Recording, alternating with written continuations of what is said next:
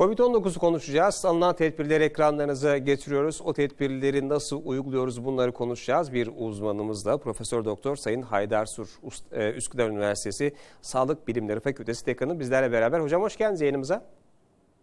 Hoş bulduk. Hikmet Bey merhabalar. Merhaba hocam. Sizle birlikte olmak güzel. Bizim için de aynı şekilde hocam. Aynı zamanda sizin bir halk sağlığı uzmanı olduğunuzu da belirterek aktaralım isterseniz. Biraz önceki yapıyı pazar görüntüsü vardı. Örnek bir pazar görüntüsü gibiydi hocam. Ne dersiniz? Birkaç yorumunuzu rica ederim o görüntüye ilişkin.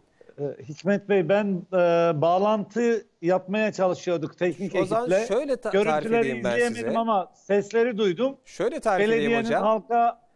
Bir pazar var. Pazar yerine vatandaşlar böyle sosyal mesafeleri korumuşlar. 1 kilometrelik bir giriş var. Öncesinde ateşleri kontrol ediliyor. Bir dezenfeksiyon tünelinden girilmiş. Açıkçası o görüntüyü konuşmak istedim. Çünkü örnek olacak güzel bir uygulama gibiydi. Tabii. Bir uzman gözüyle de yorumlamanızı rica edeceğim. Tabii sosyal mesafeyi koruyalım anonslarını da duydum. Ve bu uygulamalarda çok sevindirici. Bilincimiz, toplumsal bilincimizin böyle tezahür ettiği iyi örnekleri daha fazla görmek istiyoruz ekranlarda, etrafımızda. Evet. Böyle üst üste binip yığılma, telaş ve panik hali değil de düzenli, medeni bir hayatın gereklerini yerine getire ihtiyaçlarımızı karşılamak ve hep birlikte yaşarken de riskleri yönetebilmek. Bu tabii ortak akılın hep beraber el birliğiyle ortaya konulması ve herkesin de buna uyumasıyla mümkün olur.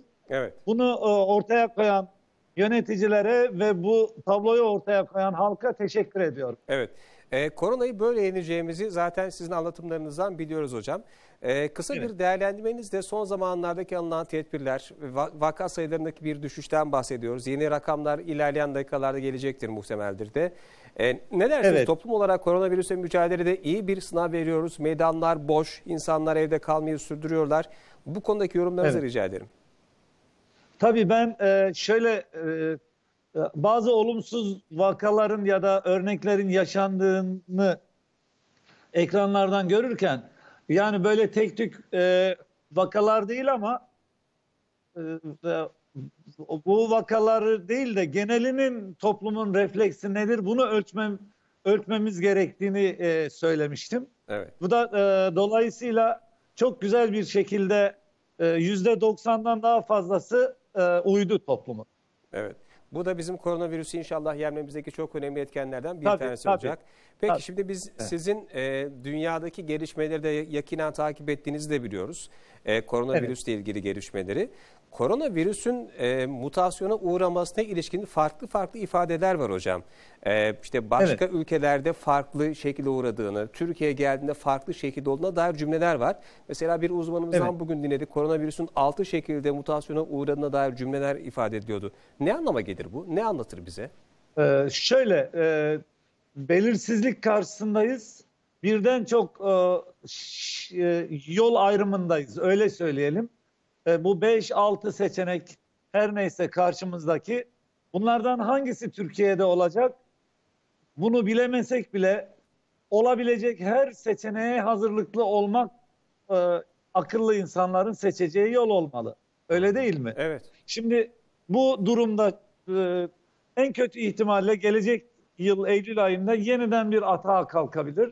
Ama bu yılki deneyimlerimizden koronavirüsün yeni bir atak yapması durumunda nasıl önlemler alacağımıza artık halk tabiriyle şerbetli hale geleceğiz. Evet. Deneyimlenmiş olacağız. Ve bu şekilde onu daha rahat savuşturmayı becereceğiz diye ümit ediyorum. Ben kötümser değilim. En kötü senaryoyu bile yönetebileceğimize inananlardanım. Evet. Bunun dışında iyimser senaryoda Haziran'ın ortalarına doğru en muhtemel senaryo hastalığın sönümlenmesi, bu arada yaz boyunca hastalığın dayanamayıp, çünkü yazın sıcağı ve sönümlenmiş olan bu virüsün dayanıksız olduğunu da biliyoruz. Bu şekilde yaz boyunca ortadan kalkıp çevreden arınmış ve daha ılımlı mutantlarıyla gelecek yıl bu yılki kadar agresif saldırgan olmayan hale bürünüp bir müddet sonra da ortadan yok olacağını ümit ediyor. Hocam, ama bunun hiçbir garantisi yok. Elbette sizin anlatımlarınızdan bunu biliyoruz ama koronavirüsün mutasyonunun nasıl şekilleneceği yol haritasına ilişkin bir şey erkenden söylemek mümkün olabiliyor mu? Yani bunun mesela bilmediğimiz için soruyoruz. Gen haritası çıkarıldı mesela Türkiye'de. Yani böyle ince işçilikle, detaylı araştırmayla neye evrileceğine dair bir fikir yürütebilme şansımız oluyor mu bilimsel olarak, yoksa yok mu? Evet, şöyle, tabii bilimsel olarak bunun birçok modellemesi, bu modellerin gelecek önümüzdeki senelere, dönemlere simüle edilmesi, projekte edilmesi çalışmaları mutlaka yapılmalıdır. Bu da yapılıyor tabii ama ben daha önceki salgın deneyimlerime dayanarak biraz da sezgilerimle şöyle olacağını %80 tahmin ediyorum. Hı hı. Gelecek yıl çok fazla... Gelecek yılın böyle ortalarına, sonlarına doğru çok sarkmadan Türkiye'de de dünyada da sönümlenecek ve virüsün mutasyonu da pek muhtemeldir ki insanla yaşamayı daha iyi öğrenip daha ılımlı bir virüs haline gelecektir. Çünkü o da nihayetinde ölmek istemiyor. Bizi de öldürmek istemiyor.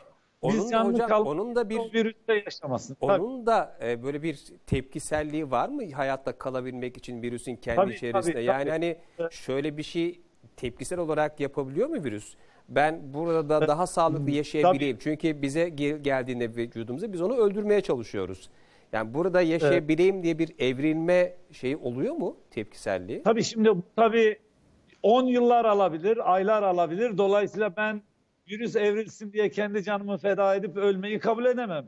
Birey bazında korunma, toplum bazında korunma başka bir şey. Ama virüsün hayatta kalma güdüsünün ortaya nasıl çıktığı, tezahür ettiği konusu da daha geniş perspektiften bakılması gereken bir mesele. Bu bilim felsefecilerinin çok önemli bir tartışma konusu bu. Birçok modern 21. yüzyıl araştırmacısı hatta cansız maddelerin bile hafızası olduğunu iddia ediyor. Evet. Virüslerin de kendine göre bir hafızası olduğunu, öğrenme yeteneği olduğunu. Bunu yani yaradan böyle yaratmış, öyle söyleyelim. O zaman hani biz işte bundan 5 yıl, 10 yıl ya da yıllar sonra koronavirüse yakalanıp, o mutasyon değişmiş halde koronavirüse yakalanıp normal bir grip gibi bir semptom gösterip İşte yakalanıp ve birkaç gün, bir hafta 10 gün içerisinde iyileşir durumlarda görecek miyiz?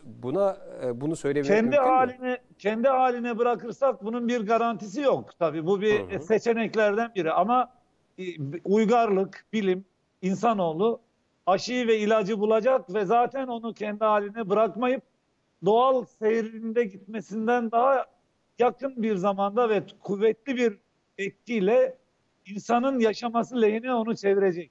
Evet. Bu da gelecek yıl içinde gerçekleşeceğine inanıyorum ben buna. Peki hem bu cümlelerinizden ve ilk baştaki cümlelerimizle birleştirerek bir soru sorayım. Bu durumda farklı varyasyonları olmuş olan, mutasyona uğrayan koronavirüs için farklı aşılar kullanması mümkün olur mu? Bunun için bir araştırma yapmak gerekir mi? Tabii. Şöyle Hikmet Bey, mesela influenza, bu grip aşısı için bir sorunumuz var. Çünkü grip virüsü bin bir surat gibi. Özellikle bir türü vardır ki o çok çabuk mutasyona uğruyor ve çok çabuk şekil değiştiriyor. Ama koronavirüsün mutasyon yeteneği ve hızının influenza virüsü kadar hızlı ve çabuk olmadığı yönünde makaleler okudum. Bilim adamlarının bu makalelerine dayanarak söylüyorum ki aşımızı boşa çıkaracak kadar hızlı bir mutasyon yapma yeteneği yok bu virüsün. Eyvallah. Yani dolayısıyla aslında biz çok insanların ölümcülüğünü biliyoruz ama yani çok kırılgan bir virüsten bahsediyoruz hocam aslında. Evet, yani yapabileceğimiz bilimsel iyi bir çalışmayla biz bu virüsü çok rahat kırabilir ve öldürebiliriz, yok edebiliriz gibi bir portre çizin ortaya. Evet, inşallah da öyle olacak. Peki. Fakat bunun için zaman gerekiyor ama bulaşma hızı öyle büyük bir seviyeye ulaştı ki ateş bacayı sardı. Bütün dünyada yani tahminleri alt üst eden hızla ve çok can aldı. Buna bir dur demek için sabırsızlanıyoruz. Peki. Yoksa sonunda mutlaka kontrol altına alınacaktır. Buna inanıyoruz yani. Evet. Hocam şimdilik bir teşekkür edeyim ben size. Eğer müsaadeniz olursa da bilim kurulu açıklamalarından sonra tekrar sizi yayında ağırlamak ve kıymetli görüşlerinizi almak isteriz. Şimdilik çok teşekkür ederim açıklamalarınızdan dolayı. Sizin konuğunuz olmaktan her zaman onur duymaktayım. O keyif güzeldi efendim. Çok teşekkür